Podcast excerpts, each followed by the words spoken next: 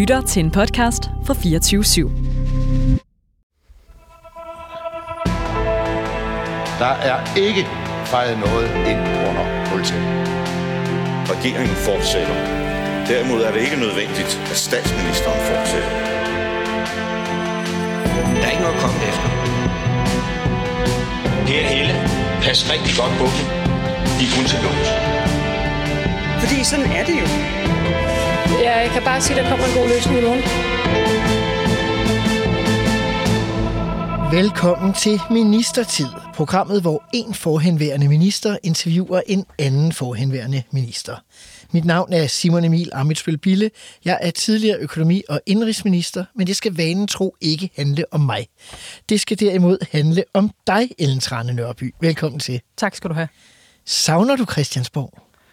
Uh, nej, jeg savner, jeg savner kollegaer, jeg savner enkelte ting. Uh, jeg havde gerne siddet inde på det der historiske statsråd, hvor majestaten abdicerede, og, og den nye konge blev udnævnt. Så der er jo sådan nogle små ting, hvor uh, der kunne jeg godt savne at være en del af, af det. Og nogle gange kan der også være nogle processer, hvor jeg tænker, hvorfor i alverden gør de det? -agtigt.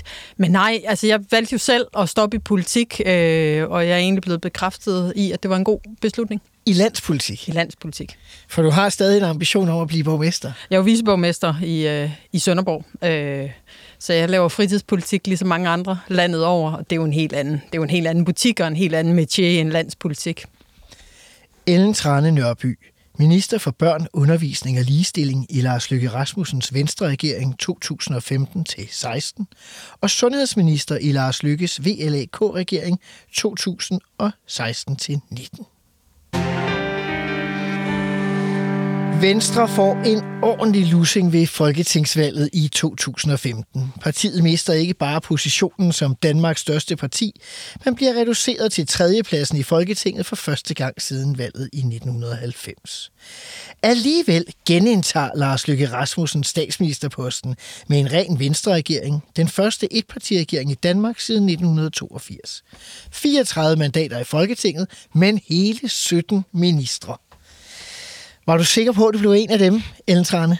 Altså, jeg havde været jo politisk ordfører i næsten fire år, og en del af ledelsesgruppen, både op til valget i, øh, i 11, hvor vi jo fik et helt fantastisk valg. Og jeg men havde, mistede magten. Øh, men mistede magten, og nøglerne var jo kun til låns, ligesom der også blev sagt i, øh, i sådan den første jingle. Øh, og jeg havde jo, altså, jeg havde jo taget kugler og tæsk både på en 3GI-sag for Lars Lykke og den såkaldte underbuksesag efterfølgende. Øh, så man er jo aldrig sikker på noget i politik, og der er aldrig noget, der er retfærdigt i politik, men, øh, men jeg synes jo nok, at hvis den der fortælling om, at når man havde taget sin chance som politisk ordfører, den også kunne gå i opfyldelse, så burde jeg være en af dem, der var, var så sikre, som man nu kunne være. Men der er jo ikke noget, der er sikkert i politik. En grund til at spørge også, det er fordi, at øh, ved tidligere regeringsrokader under øh, VK-regeringen, så var det et navn, der blev nævnt igen og igen og igen. Øh, på et tidspunkt fremgik det også i medierne, at du var sådan lidt skuffet over, at du hele tiden blev nævnt, men aldrig blev minister. Så det kunne godt være, at det ligesom havde sat sig.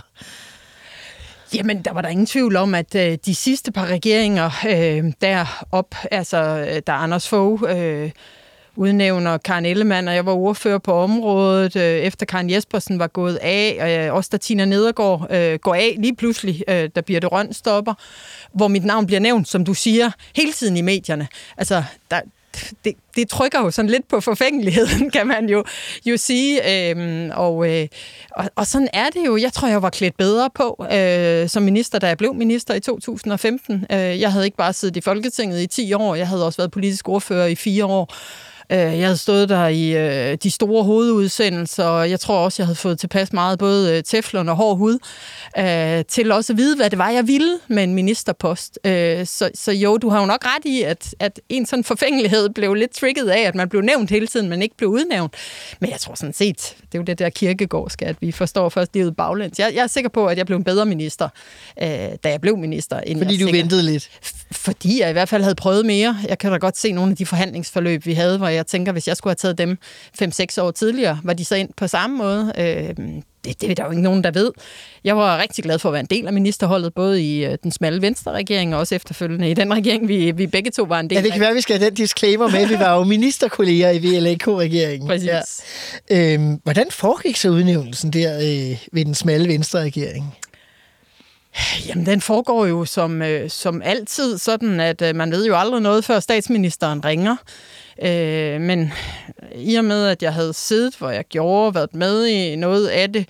Blev du involveret i udformningen af regeringsprogrammet inden... Øh... Ja, altså, jeg sad jo ikke som dem, der sad helt, men, men der var jo, altså, øh, det var jo en, en proces, hvor der også havde været en masse politikarbejde under Torning-regeringen. De første par år af Torning-regeringen regnede vi jo egentlig ikke med, at den regering ville holde særlig længe. Det var jo betalingsringskaos og det sorte tårn og dårlig stemning. Dårlig stemning ja. og dårlig kommunikation mellem, øh, mellem SR-regeringen. SF var jo med i den første runde, også og enhedslisten, hvor jeg jo selv var med til at lave mange af de brede aftaler, øh, sidde med til mange altså både den der finanslovsaftale, vi lavede, og skatteaftale og andet, vi... Ja, vi hvor Johannes Schmidt Nielsen vi lavede, hvor, de, øh, regeringen pissede på... Ja, så jeg tror, vi brugte jo den tid, øh, og det gjorde jeg jo også selv som politisk ordfører, til at lave politikudvikling, og, og Lars brugte det til at lave politikudvikling, øh, og partiet brugte det.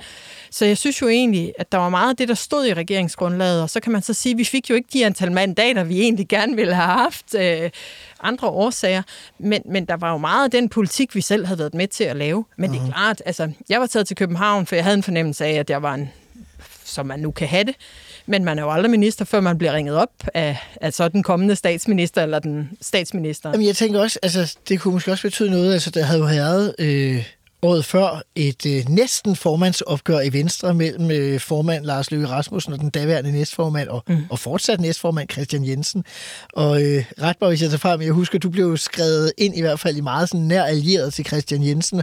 Var du bange for, at det kunne betyde noget i, i den her sammenhæng? Jo, men det kan man jo altid være. Øh, jeg tror... Øh jeg, jeg tror, jeg havde en klar øh, fornemmelse af, at, at øh, jeg tror, Lars sagde det sådan, at han, øh, han havde glemt det hele og husket det alligevel, hvordan det nu er. Han har skrevet det i sin, øh, sin, sin bog. Han kunne ikke huske, hvad nogen sagde, men han kunne godt huske, hvem det var, eller hvad det nu var. Altså, øh, øh han, altså, jeg tror, han havde behov for os, fordi vi havde fået det valg, vi havde, at hvis partiet skulle med videre, så skulle det både være alle dem, der kunne noget, og også øh, repræsentere bredt partiet.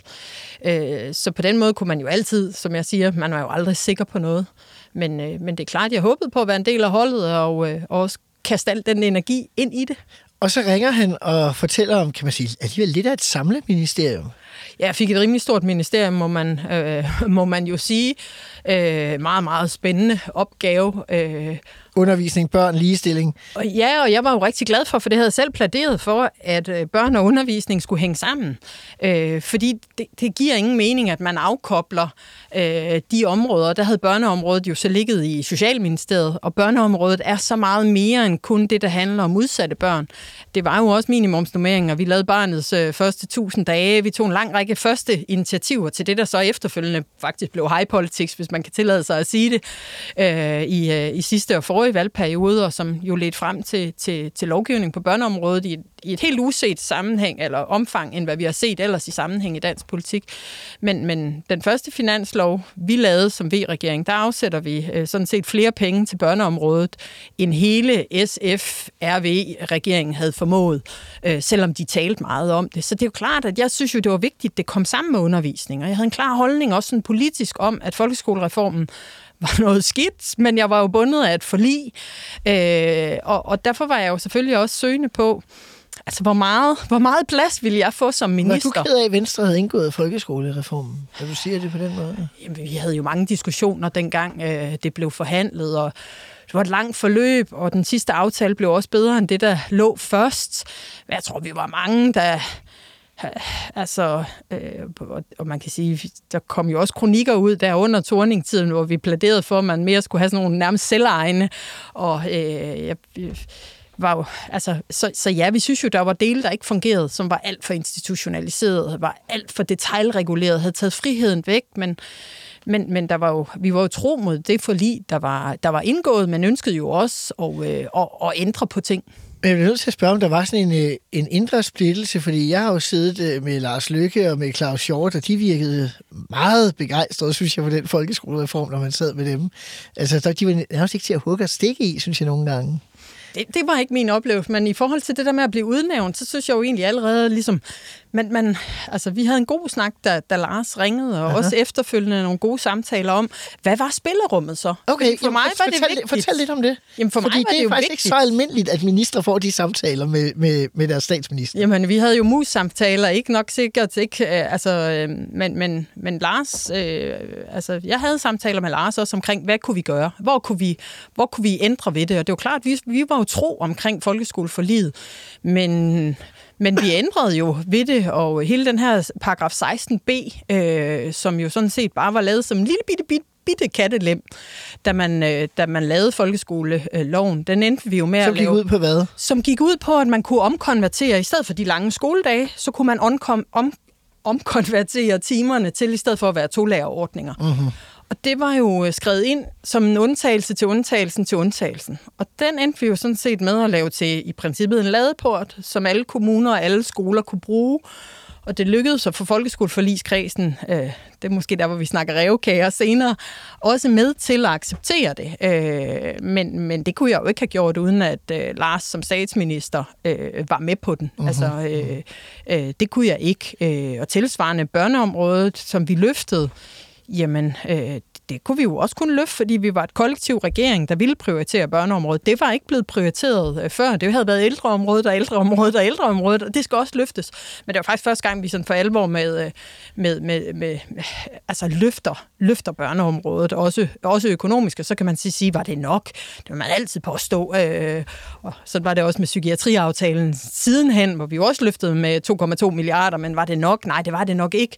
Jeg tror, det var vigtigt første skridt i relation til at flytte nogle områder, øh, også økonomisk, politisk, ind på øh, den store finanslovsdagsorden. Mm-hmm. Når du så bliver minister, kommer over i det der undervisningsbørne ligestillingsminister. Hvor man slet ikke kunne have titlen på øh, hverken visitkort, og der skulle laves ny messingplade, som jeg ved ikke, hvor lang den blev. Ja. Altså, hvordan, altså, nu har du været i Folketinget i mange år inden, mm. altså 10 øh, år. Det der med at skulle på den anden side, altså i forhandlingerne og sidde være den, der var for bordenden, og du skulle pludselig være allieret med det der øh, ministerielle system. Hvordan blev du modtaget af systemet? Jeg synes, jeg blev øh, modtaget øh, rigtig godt. Selvfølgelig med den der skepsis, der jo ligger i et embedsapparat, fordi ministre, det er sådan nogen, der kommer og går, og nogle gange også forgår i deres, øh, har fikse deres idéer. poster, har fikse idéer og vil ændre det hele og revolutionere verden på, på 0,5.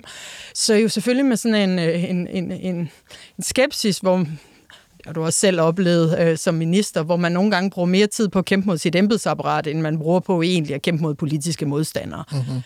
Men... Øh, var det sl- værre i undervisning end i sundhed? Nej, nej det, det, det, det, jeg oplevede egentlig, at undervisningsministeriet... Øh, jeg havde været... Jeg havde forhandlet nogle aftaler helt tilbage i min første periode, hvor jeg sad i undervisningsudvalget. Så det var ikke, fordi jeg ikke var kommet i huset. Det var jeg også løbende med forhandlinger på erhvervsuddannelse og andet. Øh, og jeg havde kæmpe stor respekt for det ministerium. Det er jo sådan et rigtig dannelsesministerium, hvor der sidder virkelig, virkelig dygtige medarbejdere. Og Jesper Fisker, der jo nu er direktør i Kraftens Bekæmpelse, var jo departementchef. Mm. Øh, og jeg tror, det betyder også meget, at man har god kemi med sin departementchef. Jeg havde god kemi med, øh, med Jesper, men jeg, jeg, jeg havde det også sådan, at det var mig, der var minister. Det var mig, der skulle altså, stå til ansvar for de ting. Det er ikke en embedsmand i hverken første eller anden eller tredje række, og derfor er det også, altså det er et politisk værv, og vi er valgt til at træffe politiske beslutninger. Så jeg havde det også sådan, at for mig var det vigtigt også, at når der var en politisk dagsorden for regeringen som helhed, eller for mig som minister, bakket op af mit parti og et flertal, så skulle der også leveres på det. Så der er jo nogle kampe, man er nødt til at tage som minister, ellers så bliver man kørt over sit apparat. Øh, og jeg startede også med at sige, fordi det, det, det, jeg tror faktisk, det var Bertel Hårder, der sådan i gamle dage havde fortalt sådan en anekdote om, at han, det den første gang, han var blevet minister, han så, der kom aldrig post til ministeren. Og så tænkte jeg, jamen, øh, det nytter jo ikke noget. Så jeg bad faktisk om den første dag, når der var noget, der var breve, der var stilet til ministeren, og så kom det ind omkring mig. Altså, der måtte gerne være en indstilling på, om det var et ministersvar, eller om det var et embedsmandssvar, eller noget. Men jeg vil selv jeg vil se min post. Fordi det der med at være ude, og jeg var jo meget ude i landet. Jeg gjorde en dyd ud af at komme meget rundt og møde folk, der havde sendt et brev, og man anede ikke, at det var kommet, fordi det var dødt et eller andet sted mellem kontor 2 og kontor 3. Det vil jeg simpelthen ikke, fordi der ligger også magt. Der ligger magt i, hvem prioriterer man at tage møder med hvem sylter man i et ministerielt system? Uh-huh. Øh, hvordan svarer man folk? Øh, så, så, så jeg ændrede jo både nogle små ting, men selvfølgelig også nogle, nogle store politiske ting på, på nogle punkter. Uh-huh. Øh, så jeg tror, det er også derfor, jeg siger, at jeg var mere gearet til at være minister øh, i, i, i 15, end jeg sikkert havde været, hvis jeg var blevet minister i, i 9.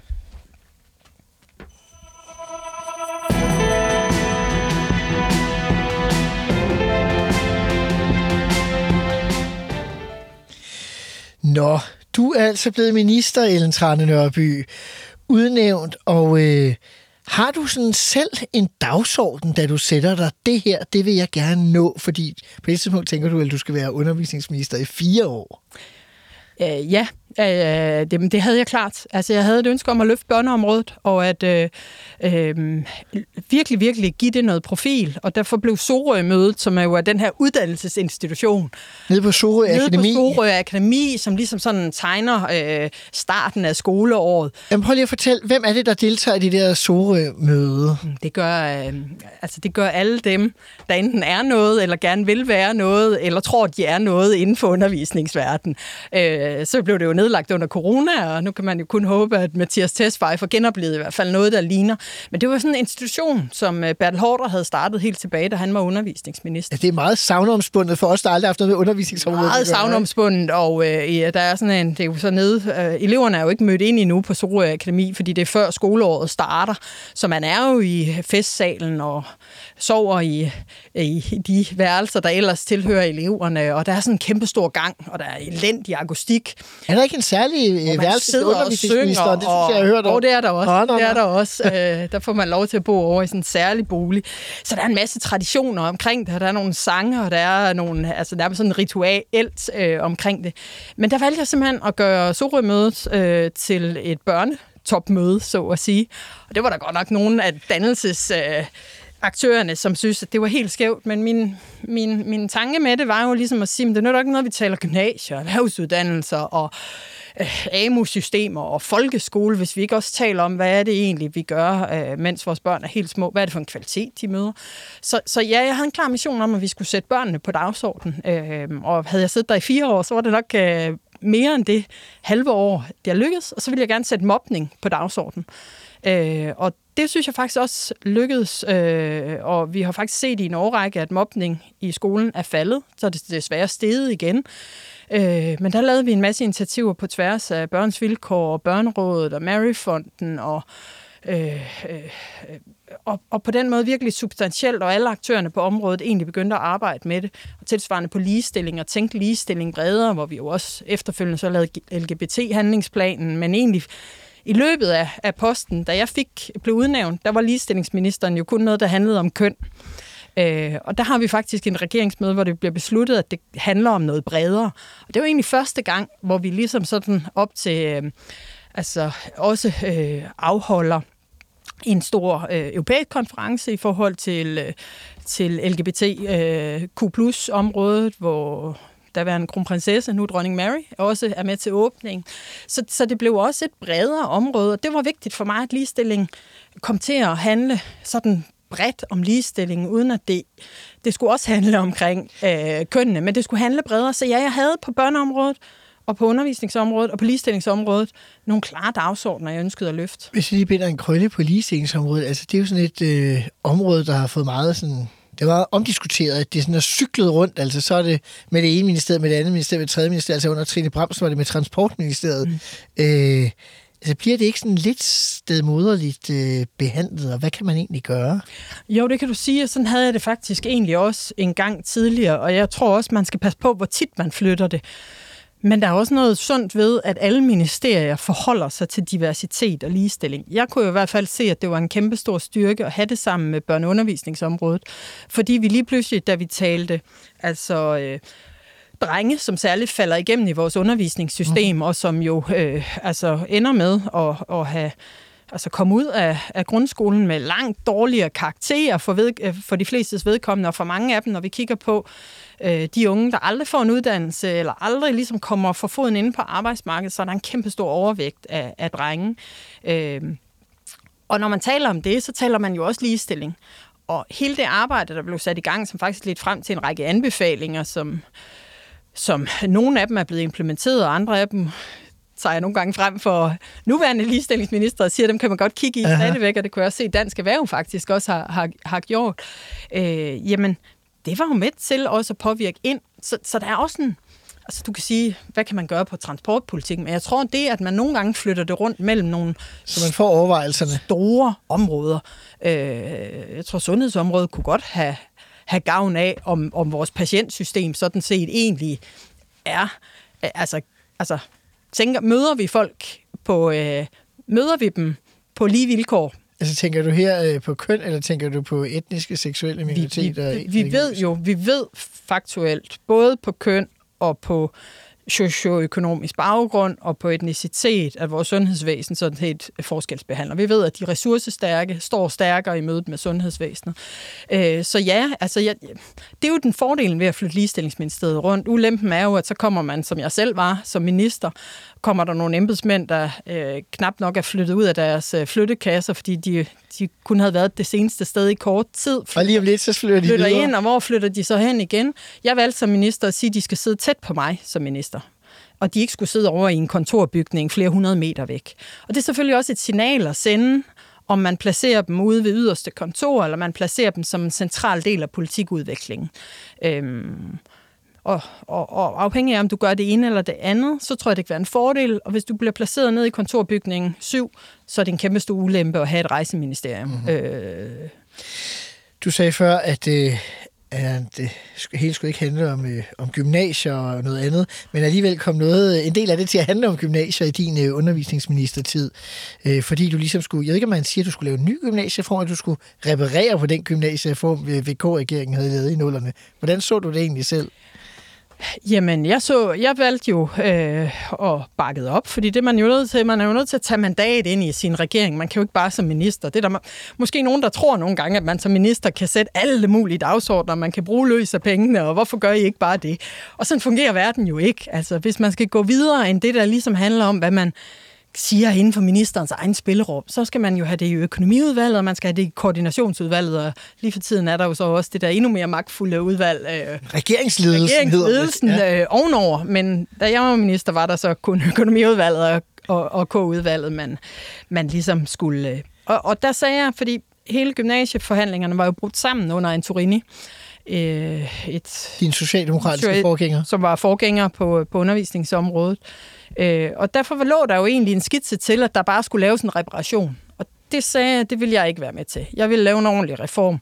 Øh, både at rydde op efter øh, det der øh, meget tværfaglige gymnasium, man jo havde skabt i allerbedste mening, men som efter min opfattelse sådan lidt med mere sådan klassisk dannelsestilgang ikke fungerede. Jeg, jeg plejer at underholde med, at det, da VK-regeringen gik af i 11, der var jeg inviteret til et stort debatmøde, hvor Claus Hjort også var der, og han blev spurgt, hvad fortryder du for de seneste 10 år? Og han sagde kun én ting, gymnasiereformen. Ja, men Claus var jo finansminister. Og gift med gymnasielærer. Claus var jo finansminister, da jeg var undervisningsminister, og man kan sige, at Finansministeriet, øh, det er ikke nogen hemmelighed, de havde jo været bannerfører på, at man jo lavede lovindgrebet mod lærerne, og det har sidenhen historien jo også vist, så det er jo ikke noget, øh, det er jo ikke noget fortroligt, jeg på den måde siger. Men jeg kan også godt sige, at der lå jo den samme plan, sådan med henblik på at gøre det samme på gymnasierne. Og, og der tror jeg bare, både Claus og, og jeg havde den opfattelse, at hvis man gjorde det, så fik man ikke gymnasiet til at fungere. Til gengæld skulle vi lave en reel reform, hvor der også var økonomi til at styrke fagligheden, og der var økonomi, øh, som ikke kun skulle betales af gymnasierne selv. Øh, men som skulle gøre, at det hang, hang sammen, både når vi skulle løfte de mindre gymnasier i yderområderne, som man stadigvæk skal løfte endnu mere, men også i den her opgave, som jeg synes var, den, var enormt vigtig for, for gymnasiereformen, at skære ned fra at have 120 forskellige studieretninger, som de unge jo løb fuldstændig galt i, og det var en konkurrence om, hvem kunne lave mere obskur studieretninger, som så heller ikke kunne bruges til at komme ind efterfølgende. Øh, og jeg er jo selv farvet af at være sådan matematisk student, hvor der var sproglige og matematikere, og jeg anerkender, at det var ikke det, vi skulle tilbage til, men vi skal jo enormt ned. Og det gjorde vi, både for at gøre det lettere at navigere i, men også for at få fagligheden tilbage. Og så, øh, så tog vi jo et livtag med det, der hed AT. Nogen kaldte det almen tidsspille, men det var sådan et øh, tværfagligt element ind. Og så skrev vi jo direkte ind, både i aftalegrundlaget og også i loven, at den almindelige dannelse skulle, øh, skulle styrkes. Øh, så ja, det var noget, øh, jeg var rigtig glad for at få på plads, og som Rete Risager så efterfølgende ligesom skulle implementere. Øhm, og, øh, og, og sådan er det jo. Sådan, man arver nogle sager, og så sender man dem videre. Øh, og jeg prøvede at løbe maraton hver dag som minister, øh, fordi jeg havde meget, jeg gerne ville nå. Men det er jo klart, at når man sidder som undervisnings- og børne- og ligestillingsminister i halvandet år, så kan man nå mindre, end hvis man havde siddet der i fire år. Selvfølgelig kan man det. Det er klart. Vi har også meget, vi skal nå i den her udsendelse, så øh, jeg tænker, at øh, vi går hastigt videre. Fordi vi skal til det, der hedder fem faste spørgsmål, som jeg stiller til alle de minister, der kommer forbi programmet her, og således også til dig, Ellen Trane Nørby. Det første, det hedder, var der noget, du gerne ville have gennemført, som du ikke nåede i din ministertid, og det er på tværs af både den ministerpost, vi har drøftet, og så sundhedsministerpost, vi vender tilbage til øh, senere. Ja, øh, jeg vil gerne øh, på... Øh på hele øh, sundhedsområdet, der vil jeg gerne have lavet en, en, en, en reform af, af vores sundhedsvæsen. Nu, nu kommer der jo en ny kommission og en ny robusthedskommission, der skal pege på det. Men allerede da jeg var sundhedsminister, der, øh, der tog vi jo nogle initiativer, som, som ikke rigtig lykkedes, men som vi kan se problemerne er i dag, at man at man ikke har givet hverken faglig frihed nok til dem, der er læger og fagpersoner derude, og så fået skabt et alt for tungt apparat, hvor, øh, hvor der er for stor både geografisk og social ulighed i, i sundhed, og hvor der er for mange steder, hvor... Øh, hvor, hvor, hvor kvaliteten ikke... Øh, altså, vi har et fantastisk sundhedsvæsen, så det er med, det er med den på. Det er ikke, men, men hvis det skal blive ved med at være fantastisk, også i takt med, at der er flere, der bliver ældre, og flere, der bliver syge, og også får flere sygdomme, så vil jeg gerne have haft lavet en, en, en reform. Og så kan man jo diskutere indholdet. Det blev meget politisk omkring regionerne, øh, og det var der andre årsager til. Men det, at der var behov for en reform, øh, det tror jeg alle er enige om, at det havde været bedre at have lavet den for fem år siden, end nu post-corona.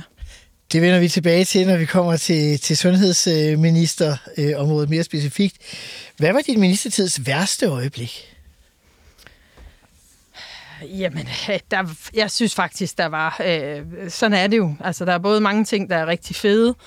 Der er også nogle ting, der ikke er så fede. Øh, på, øh, altså på, på øh, skoleområdet, folkeskoleområdet, øh, der, der lykkedes vi med at lave nogle justeringer på folkeskolereformen. Men jeg synes også, at det var, var slemt at konstatere, at i den forliskreds, der var, der ville Socialdemokratiet ikke bevæge sig, og Radikal Venstre ville faktisk heller ikke bevæge sig. Og det er jo der, hvor man nogle gange kommer til kort som minister, når der er noget, der hedder en forliskreds. Mm-hmm. Fordi selvom, Så har du alle egentlig, vetoret. selvom du egentlig fornemmer, at samfundet er klar, og aktørerne omkring det er klar, så kan du ikke. Altså, øhm, og og det, sy- det synes jeg var frustrerende. Og der, var, altså, der kan også være ting, der var værst for mig selv, når man sad der i alenvis af samråd. Men jeg synes sådan set egentlig for vores politiske system, der synes jeg, det var værst at konstatere, for eksempel på folkeskoleområdet, at der simpelthen alt for sent var politisk vilje til at lave den frihedsreform, man så laver nu. Mm-hmm. Øh, men hvor vi jo så startede. Vi startede med at lave 16b bred, og vi startede med at reducere de her over 3.000 bindende ja, mål ja, ja. for folkeskolen. Fik vi faktisk reduceret til øh, betydeligt færre, øh, og som, som Risager så kørt videre.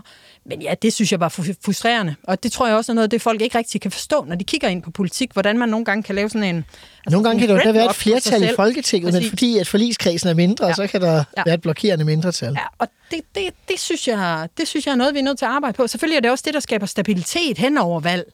Altså, men det er en dynamik, som jeg tror, vores demokrati har behov for, at vi, øh, vi nok arbejder med. Jeg havde selv noteret en, øh, en, en ting fra sundhedsministerområdet. Øh, altså, der var sådan en, øh, det man kalder brystkræftskandale øh, i Ringsted, tror jeg det var. Ja. Øh, kan du prøve at sætte et par ord på den?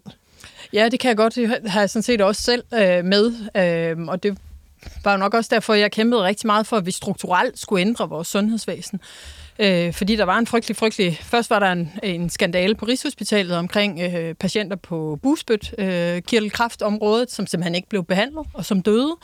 Og tilsvarende på Ringsted sygehus, hvor alle de faglige standarder var sat til side, øh, og hvor kvinder med brystkræft jo... Øh, jo dem der, dem, der slet ikke blev behandlet i tide, jo, jo, jo er døde og fået, der er givet ud store erstatninger men, men ja, det var en frygtelig, øh, nogle frygtelige sager, også fordi som sundhedsminister møder du rigtig mange mennesker, øh, som ja, jo har mistet altså deres kære i et sundhedsvæsen, og det ikke fungerer. Øhm, og der synes jeg, det var enormt frustrerende, det der med, at jeg havde egentlig, og jeg oplevede egentlig også, at der var et flertal, der havde ønsket om at få ryddet op i det. Men da det kom til stykket, så gik der jo lidt i det der med, om det er regionernes ansvar. Øhm, og der tror jeg bare, man må sige, jeg, jeg, jeg kan i hvert fald ikke acceptere, jeg bor selv i Region Syddanmark, som er en fantastisk veldreven region, som ikke rigtig har, har haft de her skandalesager. Senest har det været Aarhus Universitetshospital med, med, med tarmkræft. Jeg, jeg synes ikke, det er acceptabelt, at vi på den måde har et sundhedsvæsen, hvor det er din, dit postnummer, der nogle gange afgør, hvilken behandling du får. Jeg kan heller ikke med at tænke, altså jeg har jo været minister for sådan et tværgående ministerium, men når man har de der meget sådan konkrete sådan person alt om kalfatrende sager, altså folk, der dør, fordi at man ikke gør det ordentligt. Altså, det må det være svært bare lige at kunne lægge øh, ministerkasketten øh, i ministerkontoret, og så tage hjem øh, til familien og bare være helt frisk i hovedet, er lige ved at sige. Jamen, det synes jeg også. Jeg havde små børn, øh, både da jeg var undervisningsminister, og, og fik også øh, min, min søn, mens jeg, var, mens jeg var sundhedsminister. Jeg var jo højgravid, da Lars ringede og sagde, at nu skulle jeg ikke være undervisnings- og børne- og ligestillingsminister længere. Nu skulle jeg være sundhedsminister, kunne ikke rigtig helt overskue, øh, Kommer vi over til lige om lidt. øh, kan vi så ligesom tage, men, men, men, men ja, jeg kunne godt mærke nogle gange det der med at så komme hjem og egentlig gerne ville være der fuldt ud for mine børn, efter at have siddet med øh, nogle, nogle, nogle meget tunge sager. Det, det var... Øh, altså, øh, der havde det i hvert fald sådan, at det var jo også noget af det, der drev mig til så at handle på det. Øh, jeg kan huske, at jeg havde et møde med en far, der havde øh, mistet sin søn øh, til meningitis, og det er en sag, der også har været omtalt, og han har jo også ligesom gjort sit for, at sundhedsvæsenet skulle blive bedre til at lære af sine fejl. Og det påvirkede mig enormt meget, men, men det er jo også en drivkraft, fordi jeg jo har jo været brevet som politiker af, uretfærdighed, og når jeg synes, at systemet ikke fungerede. Altså, hvis, hvis vores samfund var godt, så var der ingen grund til at være politiker, så kunne det jo bare køre af sig selv. Så på sådan en måde var det jo også en drivkraft politisk, når man mødte netop de her uretfærdigheder ind i vores sundhedsvæsen. Øhm, Svendborg-sagen var jo så den anden side af sagen, at vi havde jo så også samtidig dynget vores læger og vores fagpersonale til i byråkrati, så de sådan set også blev bange for at træffe de rigtige beslutninger og bruge deres faglighed.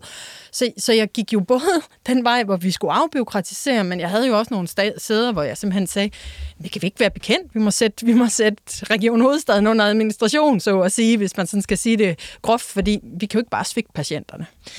Vi skal videre i de øh, faste spørgsmål. Det tredje spørgsmål hedder, er der noget, du flår over for din ministertid?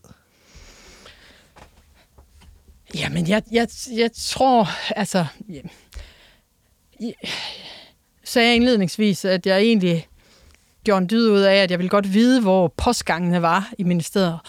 Og det kan man jo alligevel ikke vide, fordi man får så mange henvendelser, særligt i et sundhedsministerium med flere tusind ansatte, når man kigger ned igennem styrelserne også. Øh, jeg var jeg, jeg, jeg var flov over nogle sager, hvor jeg fandt ud af efterfølgende, hvor lang tid de havde ligget i systemerne. Og du kan sige, skal du være flov over det som minister? Jamen det er jo mennesker, det handler om. Og, øh, og jeg kan huske en sag, øh, som ramte medierne, og hvor, øh, hvor der var en familie, der ikke havde fået et svar, og selvfølgelig kan man ikke svare personligt alle, men, men, men jeg var rigtig flov over, hvor længe den sag havde ligget i systemet, og hvor mange skrivebord den egentlig var blevet flyttet fra. Og det synes jeg er et generelt problem i vores samfund, at nogle gange så er de sager, der egentlig ville have været lettere at løse sådan her med det mhm, samme, mm-hmm. hvis der var nogen, der turde tage stilling til dem, men som ender med at flytte mellem ting. Jamen, det synes jeg, man kollektivt skal være, være flov over. Jeg havde nogle sager, hvor der simpelthen var nogle jeg ved også den her talidomid-skandale, hvor der jo i ekstremt mange år var pågået en diskussion om, hvorvidt man egentlig skulle gøre noget for de her ofre. Øhm, og jeg havde et møde med dem. Det havde der været øh, en håndfuld ministre før mig, der ikke ville mødes med dem. Og ja, det, kan godt gøre mig, det kunne godt gøre mig flov på sådan, altså vores, altså vores politiske systems vegne, at man nogle gange altså, sylter sager, fordi det er mennesker, vi taler om, selv når vi taler om ministerier som det, jeg har siddet som minister for. Har du lavet en revkage som minister? Jeg lavet klart en revkage med Jakob Mark fra SF omkring at afkorte skoledagen i folkeskolen. Det kan jeg lige så godt sige. Hvordan fordi, gjorde du det? Jamen, jeg havde jo en forliskreds, øh, som, øh, øh, hvor øh, særligt Socialdemokratiet ønskede ikke at ændre et komma ved øh, folkeskolereformen. Og øh, de radikale heller ikke. Mig Janne Hjelved blev så... øh, altså, øh, øh, radikale øh, og Marianne særligt som person indtog nogle andre synspunkter efterfølgende i forhold til det. Øh, men ja, der brugte jeg SF, og de brugte sikkert også mig, og vi brugte hinanden til at få udvidet den her paragraf 16b til ikke at være en kattelem på kattelemmen, men til at være en ladeport. Og det var fordi, der var simpelthen behov for, at der skete noget. Og jeg havde ikke et politisk flertal til at gøre det. Så må man jo nogle gange sno sig. Øh, og jeg tror stadigvæk, at det var et vigtigt sådan første skridt. Øh, forældrene, børnene, lærerne, alle var ved at kløjs i de her lange skoledage. Og vi havde kontrol af længden på dem, og det rykkede ikke. Men det var faktisk først, da vi ligesom fik den der frisættelse ud og fik det gjort til et redskab, man kunne bruge ud på de enkelte skoler, at vi kunne se, at der begyndte at være en, øh, en diskussion. Så det var en god revkage. Hvem var din værste kollega i din ministertid? Jamen, det er jo altid svært, men jeg er jo ikke på Christiansborg længere, så øh, det er jo ikke... Altså, jeg havde mega mange gode kollegaer, øh, men jeg, øh, jeg, jeg tror nok, at det, jeg sådan tager med som værende den værste kollega for, for Christiansborg, det handlede jo ikke så meget om, hvordan jeg blev behandlet. Men det var fordi, som sundhedsminister sad jeg jo dør om dør med øh, Tyre. Så, fordi det hed Sundheds- og Ældreministeriet. Sundheds- og Ældreministeriet, så vi var jo sådan set to ministre. Altså, det var, det var mig, der sådan ligesom havde det der ressortansvar, og Tyre havde jo ældreområdet, men vi sad jo i den samme bygning, øh, kun med øh, vores, øh, vores ministerforkontor mellem os. Og når jeg oplevede, hvordan Astrid Grav behandlede Tyre, så selvom jeg ikke... Jeg havde en masse samråd, hvor vi spildte en masse af borgernes penge og kollektiv tid, hvor Astrid kaldte mig i samråd om det ene og det andet, som egentlig var nogle socialdemokrater ude i regionerne, der burde have taget ansvar. Men det, var, det, prøv at høre, det er politik. Men den måde, som Astrid behandlede Tyre på, det kan jeg stadigvæk... Jeg kan, jeg kan både blive forarvet, og jeg kan også blive vred, fordi øh, man kan være politisk uenig. Men det var voksenmobning, og jeg synes simpelthen, det var så uacceptabelt. Så, så øh, det, der er ingen tvivl om, at øh, det, det, øh, det er det, jeg synes øh, for mig stadigvæk står som den værste kollega. Og så, så kan man, mange siger mange pæne ting om Astrid, og det, det, det kunne jeg sikkert også, men jeg synes ikke, det er en måde at behandle hinanden på, på trods af politiske uenigheder.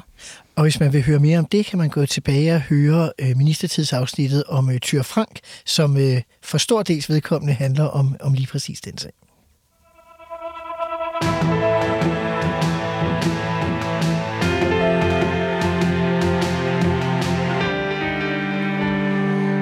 Efter længere tids uenigheder mellem Venstre og Liberal Alliance om især skattepolitikken, danner Lars Lykke Rasmussen i efteråret 2016 en ny regering bestående af Venstre, Liberal Alliance og de konservative. Der har været forhandlinger et stykke tid, da Lars Lykke Rasmussen på Venstres landsmøde øh, siger de berømte ord om, at han har tænkt sig at invitere Liberal Alliance og de konservative ind i regeringen. Blev du nervøs for, om du stadig var med på holdet, når nu der pludselig ikke kunne være nær så mange venstreministre? Ja, det kan man jo altid øh, blive. Øh, jeg var derudover øh, altså, højgravid, som i højgravid med mit øh, andet barn. Øh, og... Øh, og havde egentlig tilrettelagt øh, børneundervis- ligestilling børne- og undervisningsministeriet til, at øh, vi havde en masse forhandlinger, der skulle være af, klaret, inden jeg så skulle øh, tre måneder på barsel øh, i foråret. Så, så ja, man kan da godt sådan... Altså, man ved jo aldrig, hvad der, hvad der kommer i spil. Øh, men jeg var jo så en del af holdet stadig. Uh-huh, uh-huh. Og han ringer og siger til dig, at du skal være sundhedsminister. Havde du set det komme? Nej, det havde jeg ikke set komme. Jeg må faktisk sige, at jeg lavede sådan en... Øh, nu har du selv sagt det her de seneste dage. Jeg lavede en mode. Jeg gik op og lagde mig. Ja, jeg, jeg havde faktisk god snak med Lars om, om han nu virkelig synes, det var en, øh, en, en god idé, og det synes han. Øh, og det, øh, det synes jeg også bagefter. Øh, men lige der, hvor jeg øh, havde en kæmpe stor mave og øh, hævede fødder og hormonerne sikkert bankede rundt i kroppen, der var det ikke lige det, jeg synes var verdens bedste idé. Du har aldrig beskæftiget dig med sundhedspolitik? Jeg havde været politisk ordfører og Klar. været ind over hele politikudviklingen, og på den måde, så skal man jo ikke underkende som politisk ordfører, der ved du noget om alt. Altså, øhm, og det var en kæmpe stor fordel, og jeg havde jo, Sofie Løde havde jo altid været selvkørende som sundhedsordfører, og Lars havde Lykke havde jo altid som formand været meget på sundhed, så på den måde har vi jo altid diskuteret sundhed i Venstre. Mm-hmm. Altså, mhm. det, det var noget, der fyldte rigtig, rigtig meget, men det var jo ikke de debatter, jeg tog, for dem, tog, dem tog Sofie, og hvis det ligesom handlede om, når vi havde de allerstørste debatter, så tog Lars. Men Fordi han havde været amtsborgmester og sundhedsminister. Sundhedsminister og det hele. Men, men dem, der ligesom... Jeg kan huske, der var nogen, der sagde, hun ved intet. Altså, det...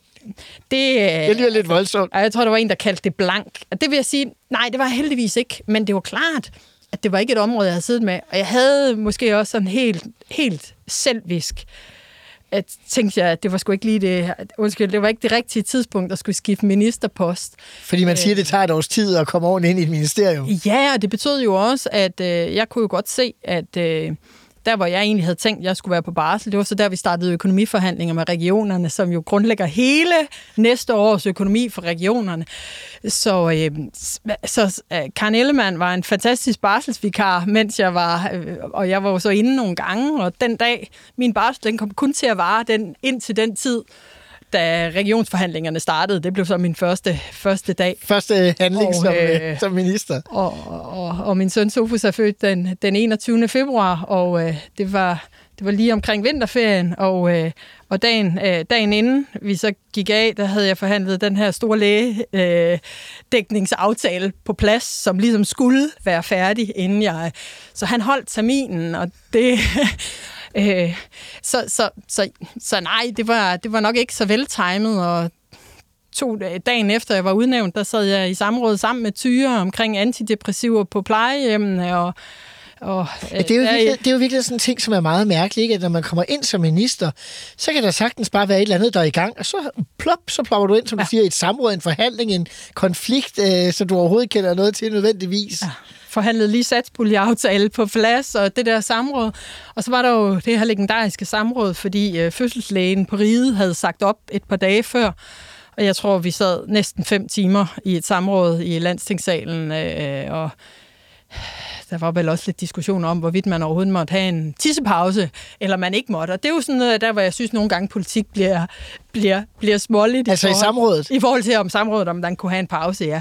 Jeg tror alligevel, det gav en eller anden form, for der sad jo, der sad, det var virkelig et fyldt lokale. Men jeg tror, det var sværere at skyde på mig, end det sikkert havde været at skyde på Sofie. Fordi, fordi du var højgravid? sad der med min højgravide mave og havde ret stor... Øh, både øh, mening om fødselsområdet og også en ret, ret tæt berøring med, hvordan det i hvert fald foregik i, øh, i Region Syddanmark. Øh, på sundhedsområdet, der sker selvfølgelig rigtig meget. Du øh, når at være minister i længere tid øh, som sundhedsminister end som øh, undervisningsminister, børne og ligestilling. Øh, der kommer det her med styrkelsen af det nære sundhedsvæsen, som er en ting, der, der fylder rigtig meget øh, for dig. Hvad var det, man gerne ville Ja, det siger titlen selvfølgelig, men hvordan Jamen, og hvorfor? Vi, vi vil jo gerne sikre, at, øh, at der var en læge tæt på, hvor alle boede.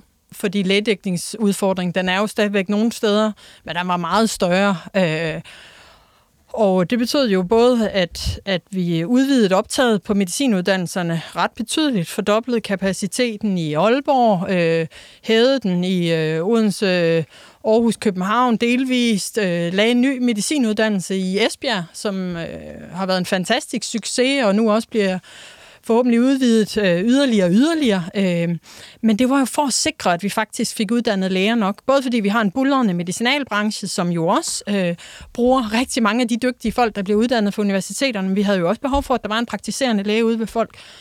Og jeg ved ikke hvorfor, men det, det lå sig jo sådan, at da jeg blev undervisningsminister, så overtog jeg stumperne af, at øh, forhandlingerne med skolelærerne var gået fuldstændig i opløsning.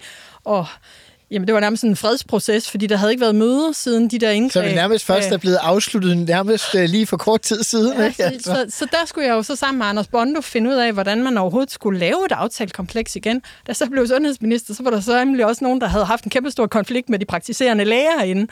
Så der måtte jeg også, øh, der havde jeg en, endte med at have et rigtig, rigtig godt samarbejde med Christian Freitag, der var formand for PLO. Men jeg kan godt huske, hvordan ministeriet og særligt departementchefen kiggede på mig, da jeg sagde, at hvis vi skulle genopbygge det her, så troede jeg, skulle have en fortrolig samtale med Freitag i min sofa, uden der var 27 embedsmænd omkring bordet. Det synes de ikke var nogen god idé.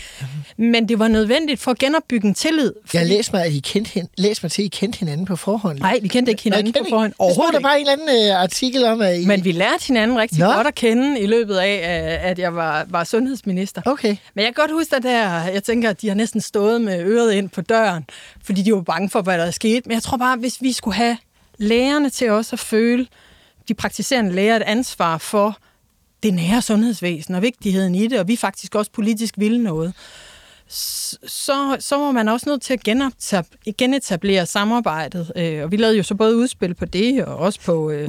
Jeg skal bare lige høre, hvordan gik det så i forhold til, fordi nu siger du Sundhedsministeriets embedsmænd, hvordan gik det i forhold til Finansministeriets embedsmænd? Jeg sad jo selv i økonomiudvalget på det tidspunkt, og husker øh, mange øh, drøftelser med og uden sundhedsministeren. Øh, de omtaler jo konsekvent, det de også gør i Sundhedsministeriet, men de omtaler jo konsekvent øh, lægeforeningen som det Øh, forhandlingsvrangvillige PLO, altså i modsætning til palæstinenserne, som som vi aldrig havde lavet en aftale, men som blev betragtet som nemmere i Finansministeriet. Altså. Øh, jo, men der var den røde bygning, Finansministeriet, jo fantastisk, fordi de, altså, det, var jo det, det var også det, jeg havde oplevet i forhold til lærerne. De, de ønskede jo ikke, at lærerne overhovedet... Og jeg tror bare ikke, man kunne ikke lave en god man kan ikke lave en god grundskole, uden at lærerne også er med og synes, der er prestige i at være, være skolelærer. Og tilsvarende, man kan ikke lave et godt sundhedsvæsen, uden lærerne også er med. Så, så ja, jeg havde også de der oplevelser, men jeg tror bare, jeg havde det sådan lidt, jeg var jo, vi var jo valgt som politikere, og, og borgerne kigger ikke på Finansministeriet, når de ikke har en læge. De kigger ind på de politikere, der er ansvarlige. Og lægedækningsaftalen var, var vigtig, øh, og så kan man så sige, jeg tog jo også magtkampe på cannabis, medicinsk cannabis og øh, en, en række andre ting. Så, så jo, jeg tror bare, jeg tror bare, der var mange magtkampe, øh, og de var vigtige, for ellers så laver du ikke politik. En anden magtkamp, der var, det var den der forbandede skattepolitik, der fyldte rigtig meget i den, her, i den valgperiode, vi taler mm. om. Øh, og på et tidspunkt kommer der jo et sammenbrud i, i skatteforhandlingerne mellem VLAK-regeringen og Dansk Folkeparti. Og af urensagelige årsager medfører det, at man i forbindelse med at kigge på strukturen for sundhedssystemet, ja. øh, gerne skulle få øh, aflivet øh, regionerne, fordi det var sådan et fælles krav for DF og LA. Endelig kunne de der to stridende partier blive enige om noget, og så synes Lars Løkke, at så må man jo gå i den retning, fordi så kunne man måske øh, få, få parterne til at forlise. Øh, Venstre havde jo været for regioner, imod regioner, var blevet for regioner, og blev nu tvunget ind i at være imod regioner igen. Øh, vi sad i sådan et udvalg øh, under mm. regeringen, som er noget af det vildeste, jeg har oplevet, øh, sammen med skatteforhandlingerne. hvordan, altså, hvordan oplevede du det der med, hvordan, at man kunne lave en ny struktur, men med sådan en eller anden form for spændetrøje på, eller hvad man skal sige? Jamen, men altså, øh, det var jo en spændetrøje, og det endte jo også med, at alt det gode, der stod i reformudkastet, det, øh, det druknede fuldstændig i at være en, være en diskussion for og imod regioner. Øh, så Venstres det, nuværende næstformand, Stefanie Lose, der var... Lars Krab i og, meget og Søren Gade. Jeg havde jo som politisk ordfører først øh, forsvaret regionerne. I 2011 gik vi så ind for, at de skulle nedlægges, så jeg var jeg også politisk ordfører, så der prøvede jeg der. Så i 13 blev vi enige om, at de skulle bestå, og så argumenterede jeg for det. Så blev jeg sundhedsminister, så skulle vi så netop spænde trøje. Det var ikke Venstres idé, men, men sådan er det jo, når man ikke har et flertal selv. Så skulle de så nedlægges igen. Så jo, tro mig, jeg har, jeg har også jeg har argumenteret hele vejen igennem. Og det, jeg synes er så forbistret den dag i dag, det er jo, at det kommer til at handle om regioner og struktur, og ikke om mennesker og patienter, og hvordan vi egentlig styrker vores øh, fælles sundhedsvæsen.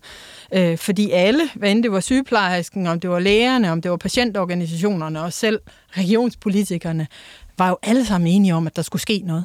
Men det druknede jo i den der øh, diskussion.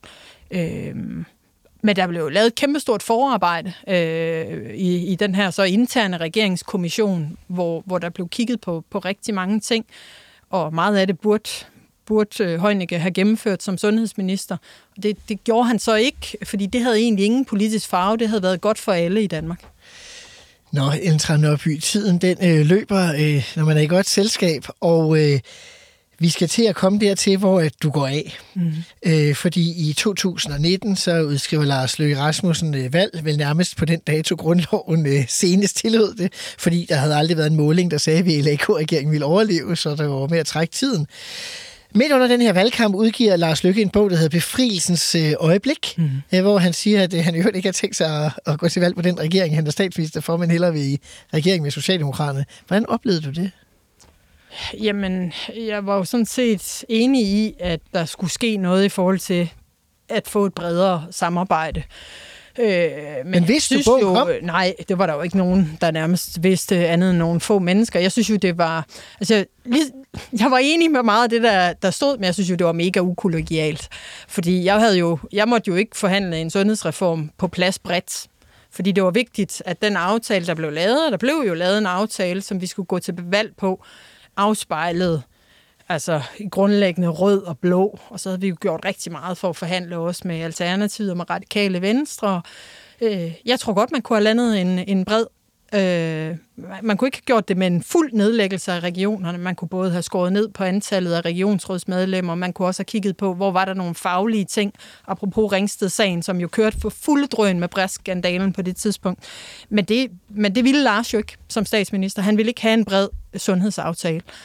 Der kan jeg godt mærke, fordi det var jo noget af det, som jeg blev konfronteret med i valgkampen, at jeg var altså imod Stephanie, og vi, jo i samme, vi, vi var jo fra samme region, og hvorfor øh, i et velfungerende region Syddanmark ville vi nedlægge regionerne, og det påvirkede da min valgkamp enormt meget. Så midt i valgkampen, så skulle vi så samarbejde med Mette Frederiksen og, og Socialdemokraterne, øh, samtidig med, at jeg som sundhedsminister havde klart fået at vide, at de måtte ikke være med i en sundhedsaftale.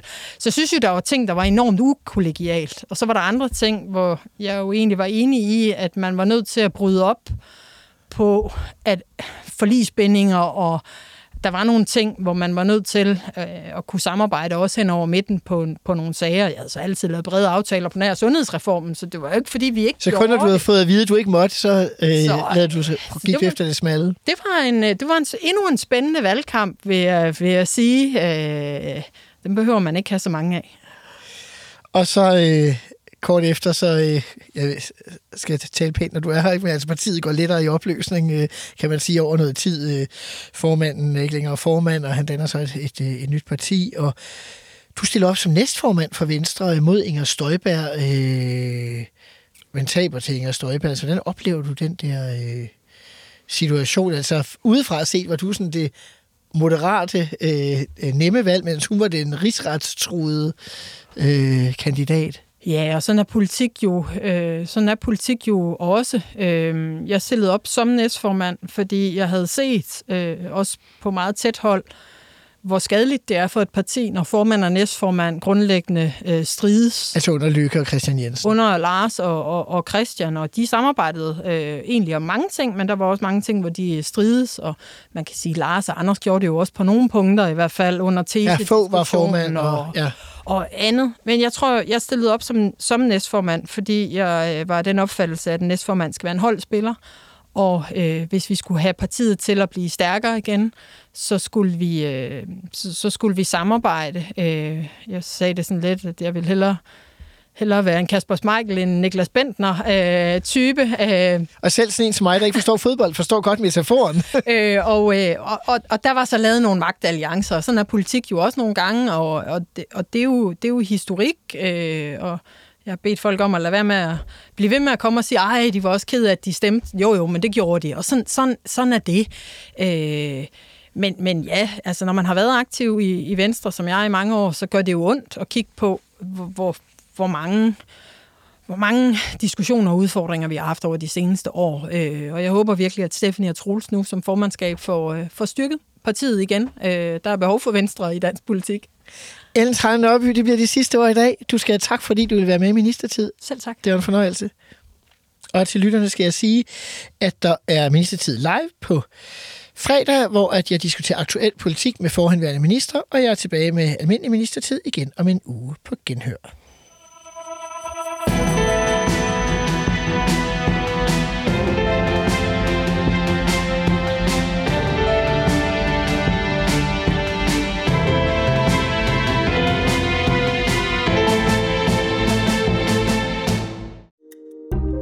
Kære lytter, du har lyttet til et program fra 24 /7. Du kan finde meget mere modig, nysgerrig og magtkritisk taleradio på 24 7 appen Hent den i App Store og Google Play.